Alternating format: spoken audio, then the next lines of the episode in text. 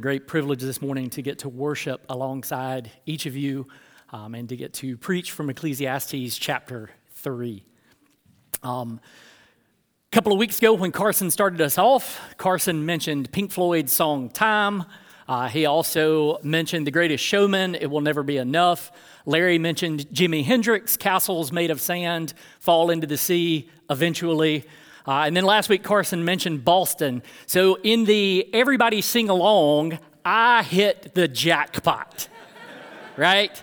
So let's get it out of our system, everybody together, to everything. There it is. And now we know everyone in the congregation over the age of 55. I jest, I jest. The song was done by the Byrds. It's a 1965 pop song. The lyrics were literally lifted straight from Ecclesiastes 3, verses 1 to 8. Um, to my own shame, I was in high school when I learned that. I had no idea that this Byrds song that I had listened to um, on a 45 on my parents' hi fi, if none of that made sense, turn to someone beside you over the age of 50 and ask them what I just said. Um, but that's where I knew these words from. I didn't realize that they were scripture. Um, Alistair Begg, the Scottish pastor and theologian, said in 1965, God wrote a pop song. So, all right, let's leave it at that. Let's get back to Ecclesiastes chapter 3. Um, I actually love Hebrew poetry um, a lot. I did my dissertation in it. I wrote hundreds and hundreds of pages on Hebrew poetry. Uh, Hebrew poetry is fascinating to me. It, it doesn't use rhyme and syllables like we do in English. Um, it essentially sets up two halves.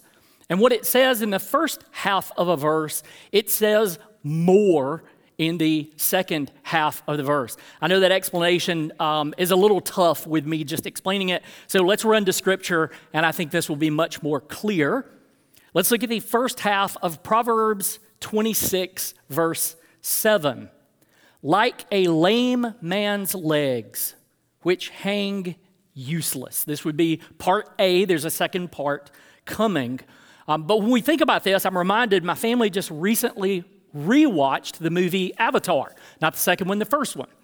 And a plot device in Avatar, in fact, the point of the movie early on is the main character, Jake Sully, who has a spinal cord injury and can't use his legs. He can't get off of the airplane as fast as everyone else does. Even though he's a Marine, the other Marines are mean to him. They refer to him as food for the planet. At one point, he hops up onto a table and it's an amazing move by the director. The camera angle shifts so that you're looking at his legs up at the character and the doctor. She tries to help, and he says, No, no, I got it. He grabs his pants leg and pulls up a useless leg and drops it on the table right in front of all of us. And so, this movie that defines Jake Sully by his unusable legs, we can all identify with that and empathize with that. And so it makes like a lame man's legs, which hang useless. This is just a good example that helps us to empathize and identify with that. So let's look at the second line of this proverb. Like a lame man's legs, which hang useless, part A, is a proverb in the mouth of fools, part B. So let's decode this Hebrew poetry. Just like a disability doesn't have to define someone, but certainly can. And there's an example of it in this movie, Avatar. How much more, how much worse is it to have the very answer in your mouth, on the tip of your tongue, but not be able to apply it to your own life? Like a lame man's legs, which hang useless, is a proverb, is truth, is the answer in the mouth of a fool. This is why I love Hebrew poetry. Hebrew poetry says so much with so few words. Um, this is what we would call synonymous, meaning that these two lines roughly mean the same thing, they convey a similar idea. Hebrew poetry also uses opposites. Uh, and there's a famous example of this also in Proverbs chapter 26. It's verses 4 and 5.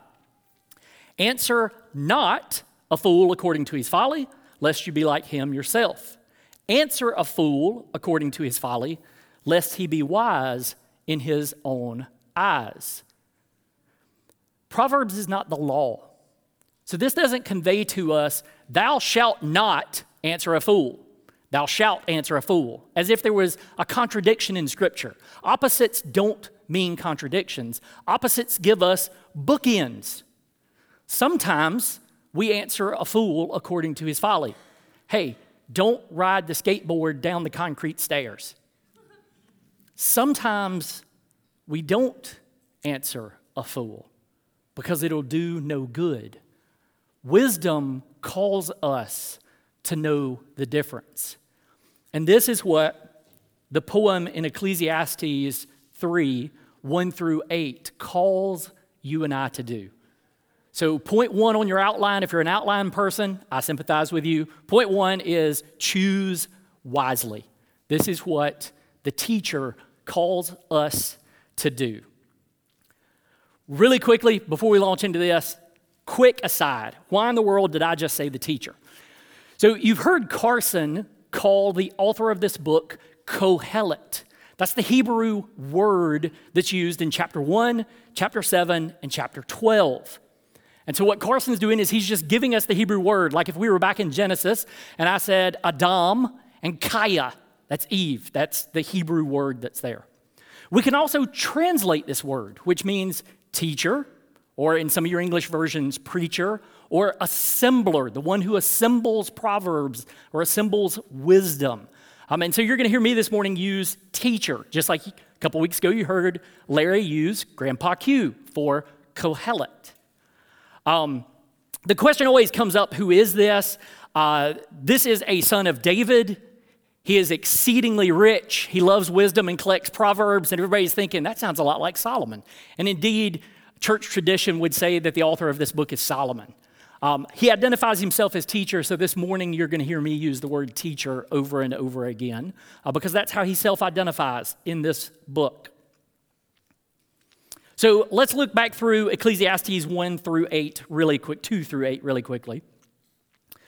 In all of these seasons, there is a time to be born and a time to die, a time to plant and a time to pluck up what is planted, a time to kill and a time to heal, a time to break down and a time to build up, a time to weep and a time to laugh, a time to mourn and a time to dance. Everybody seeing the opposites? Y'all with me? With Ecclesiastes? Okay. Just making sure. Time to cast away stones, a time to gather together, a time to embrace and to refrain from embracing, a time to seek and a time to lose, a time to keep and a time to cast away, a time to tear and a time to sow, a time to keep silence and a time to speak, a time to love and a time to hate, a time for war and a time for peace. Many Old Testament commentaries on Ecclesiastes, and no doubt some of us here together this morning. When we read these verses, we see in them God's sovereignty, that God sovereignly rules over all the times and seasons. Some of us, and even some Old Testament commentaries, view this somewhat cynically, almost like there's determinism or fatalism in these verses that God's directed all these things, and yes, there's war in the world, but there's also some good times. So just kind of rejoice in the good time. The rest of it's just sort of true. Meh. What I would encourage you is the same thing that Carson's encouraged us from week one is maybe, maybe dial back the cynicism just a little bit. I would point to the text of Ecclesiastes and I would say, notice that in verse 2, a time to be born and a time to die. That's really the only activity in this entire poem that you and I don't have control over. We don't pick when we're born, we don't pick when we die. But everything else in this poem is human activity. It's exactly what you and I do every day as we live out our life. And there is a time and season for all of these activities for you and I to do. So, what does this look like?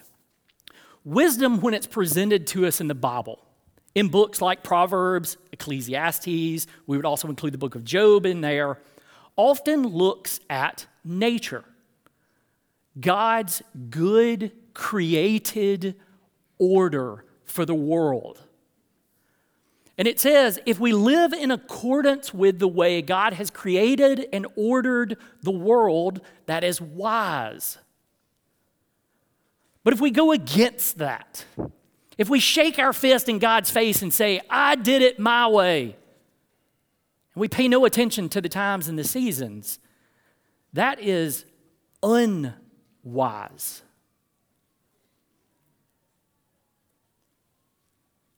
Let's see this in a proverb. Proverbs chapter 6. Go to the ant, O sluggard, consider her ways and be wise. Without having any chief, officer, or ruler, she prepares her bread in summer and gathers her food in harvest. You see, the author of the Proverbs not merely saying to us, hey, look at the ants out in the front yard and be like the ants, be like creation. What the proverb is saying is behind this proverb, there is an ordered and created universe by God. There's a time to prepare food. She prepares her bread in summer. And there's a time to gather that food and eat it. Live according to that pattern. And that's wise. This looks a lot like Ecclesiastes 3 2, does it not? There's a time to plant and a time to pluck up what is planted. Here in North Carolina, strawberry season usually comes in in May, it goes through early summer. No doubt, if you check social media, multiple families here at North Wake have all gone strawberry picking. They've posted pictures of it. We did this as a fun family activity. You can see it every year. So let's pretend for a second that North Wake gets this crazy idea that we're going to start a strawberry farm. So we go and we tear up the parking lot, we haul in good dirt, we till it, we prepare it, and we plant strawberries right now. What's going to happen? We're not going to get any strawberries. And you say, well, why not? May is a perfectly good time to plant. Nope, not for strawberries, not in North Carolina. May is the time to harvest. If we plant them, they won't come in. They will freeze and die this coming winter when we would expect them to come in. The author of Ecclesiastes calls us to recognize the times and seasons and to choose wisely. Let's look at another example of this in this uh, opening poem. Let's jump down to verse 7. In verse 7, it says there's a time to tear and a time to sow, a time to keep silence, and a time to speak. We all have that one friend. Y'all know this friend. This is the friend that's always like, look, somebody needs to say it, and I'm going to say it. We've all been that guy. You're laughing because you know it's true. On social media, there is a particular quote. I'm going to say it, it needs to be said. And it goes like this I say the quiet parts out loud. In fact, that quote, I say the quiet parts out loud, is so used on social media that it now has a definition. If you Google this, it has been defined. This expression means that one publicly expresses a sentiment that one is expected to keep to themselves. Here's the funny thing about that quote it comes from Krusty the Clown on a Simpsons episode in the mid 1990s. I kid you not, Krusty the Clown is the originator of I say the quiet parts out loud. I think we'd all agree this morning that it's best not to go looking for wisdom in a Simpsons episode or from a character named Krusty the Clown.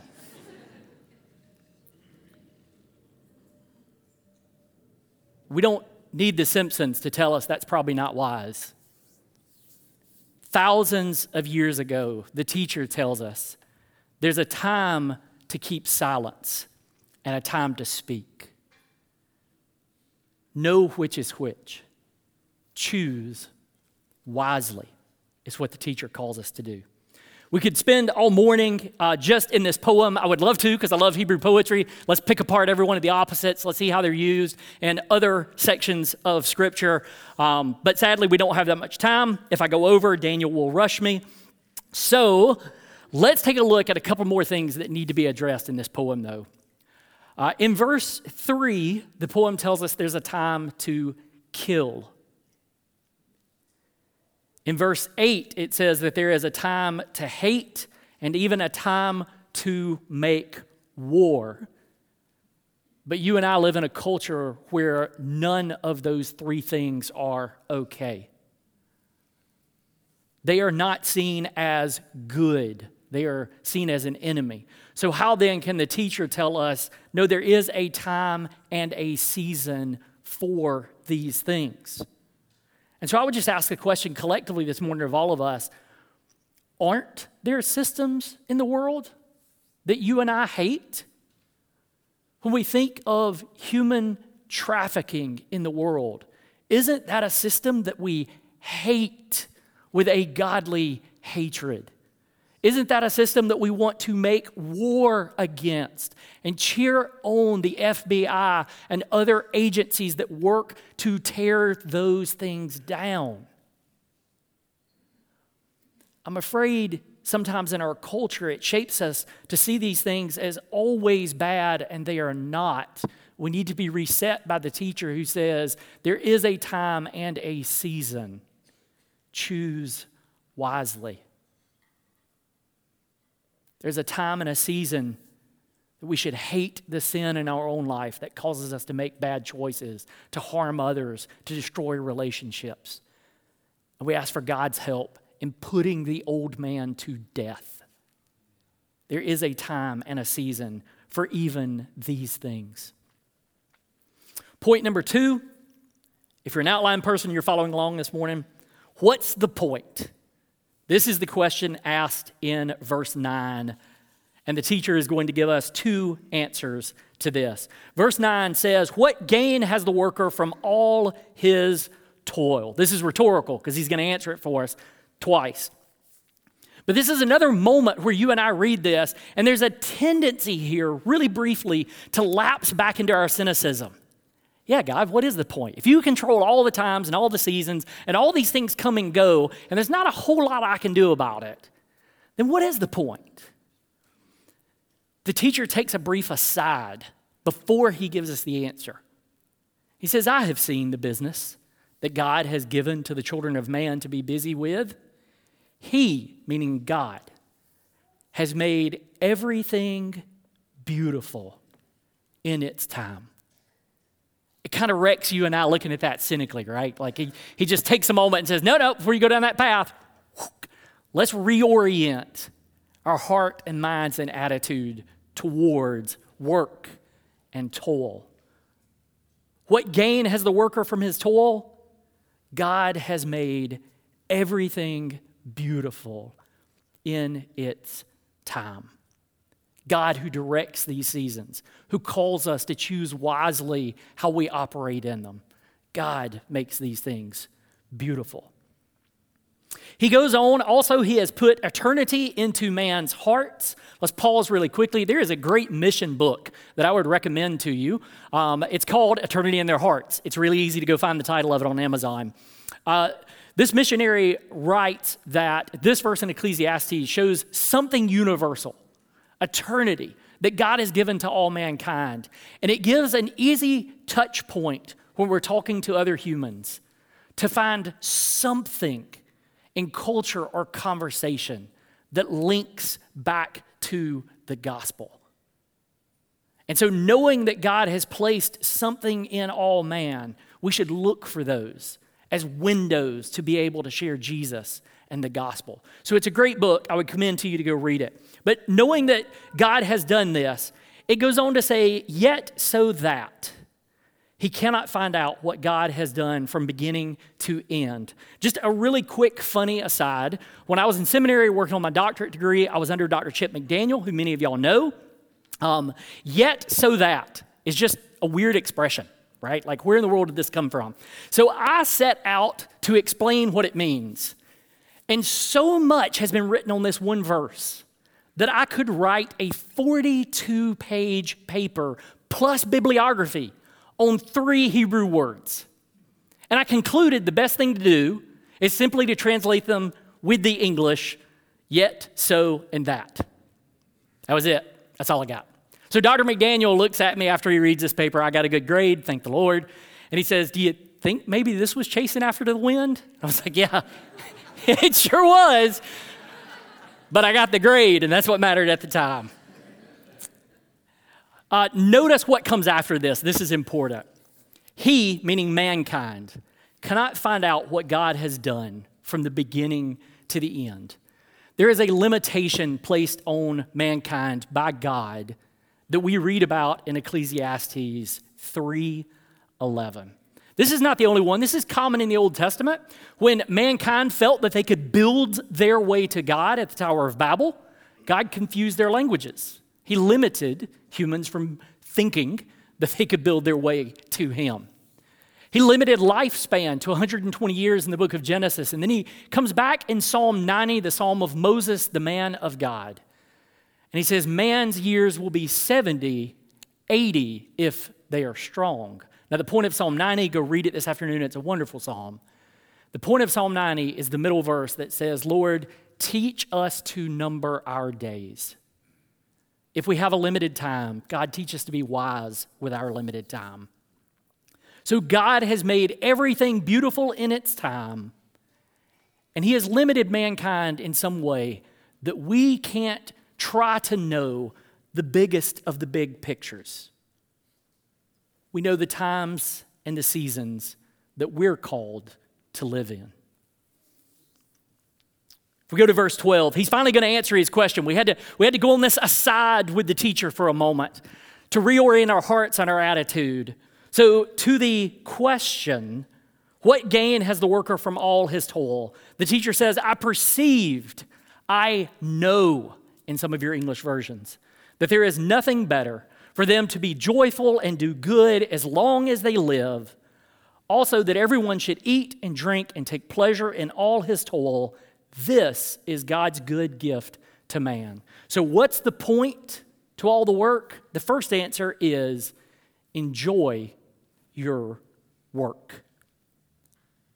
That's the first answer.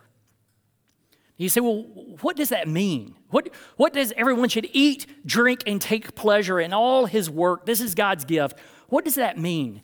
So, college students used to come into my Old Testament class. I would, I would draw the short straw sometimes, and I had to teach a 7 a.m. Old Testament class. Everybody can groan, it's okay. College students would come in, and they would tear open a little package of kale chips and they would have water or kombucha or something that they thought was healthy. And I would go, What is wrong with you? 7 a.m. in Old Testament is not the time for kale chips and water. This is the time for Pop Tarts and Mountain Dew. and students would go, But Dr. Lassiter, don't you know that every time you eat the chemicals in a Pop Tart, it takes five minutes off your life?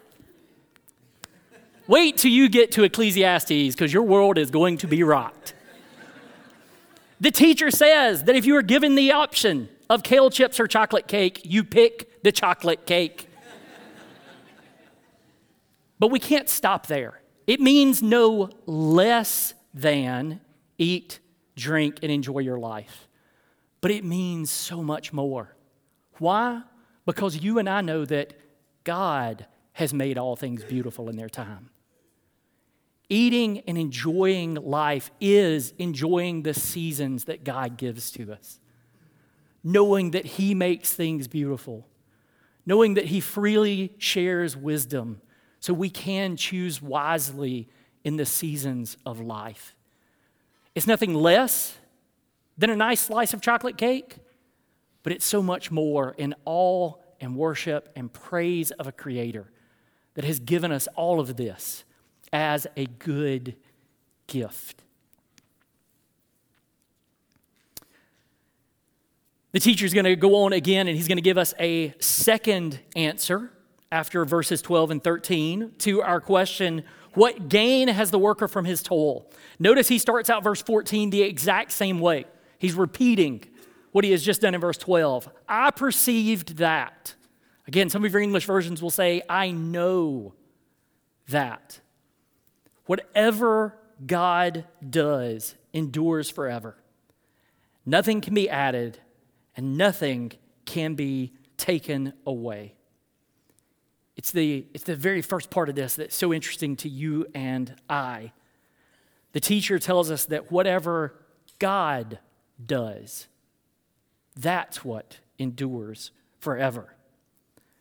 This is the second answer to that question what gain is there? The gain is what God has done. Again, this is really good Old Testament theology, not that we would expect any less. Psalm 127 says that unless the Lord builds the house, its builders labor in vain. Unless God makes it endure, it doesn't really endure. Psalm 90, that we mentioned just a moment ago, the community asks the Lord in the last couple of verses of Psalm 90 to establish the work of their hands. The community understands that if it's going to endure, it must be God that has done it.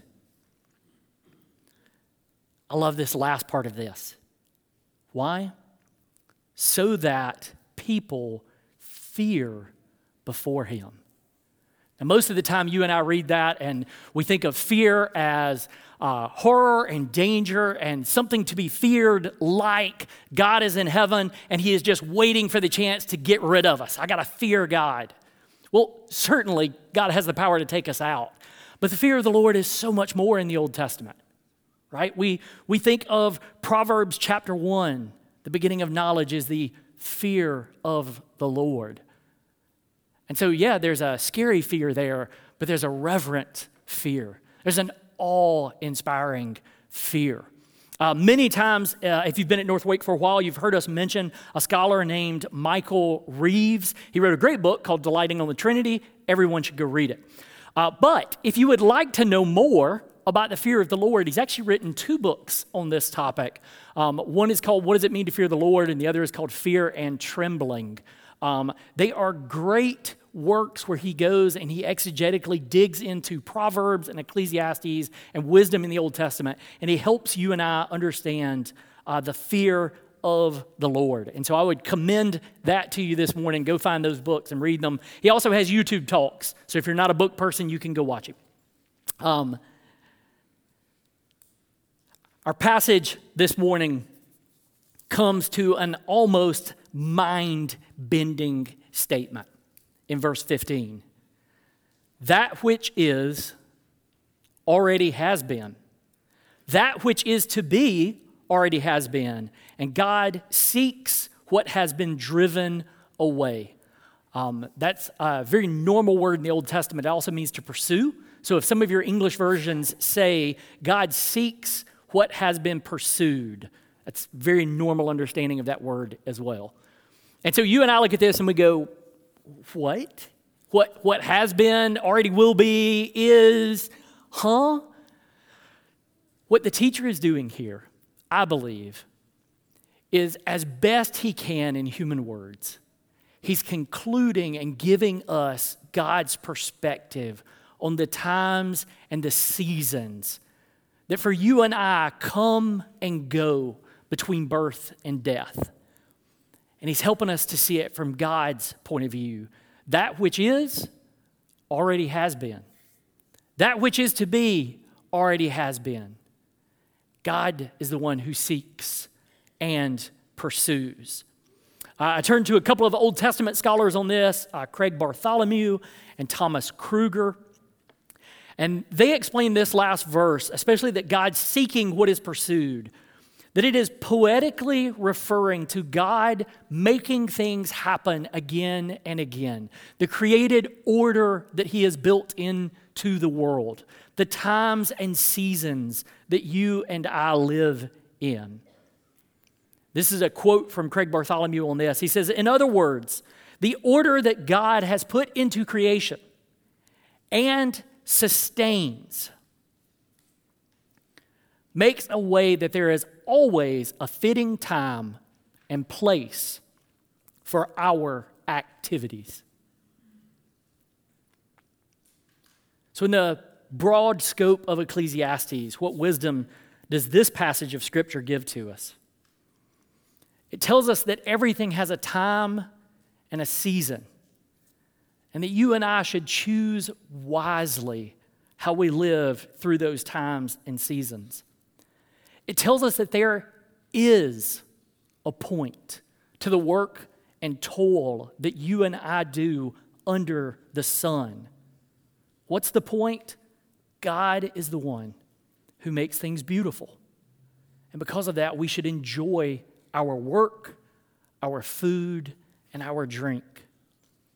Lastly, it tells us that even though you and I bear the responsibility of making wise choices and enjoying life, don't ever forget that it is God alone who sets these seasons in place and sustains the order of the world. I was having a conversation uh, with one of the other elders about this, and uh, he commented that oftentimes we praise God for the beauty that we find in creation, the blessing of relationships, even His revealed word. I'm so thankful that I have scripture to know God. It made me think of like a beautiful sunset, right? When was the last time that you saw an absolutely beautiful sunset and you thought, man, I wish I could have a picture of this or a portrait or a painting because it just speaks to the awesomeness of our Creator? Ecclesiastes, the book and the teacher, actually calls us to something more profound than that the timing, the repetition, the order of the world itself is beautiful to behold and appreciate and praise God for. Births and deaths and everything in between are a part of God's chronological masterpiece, lived in time.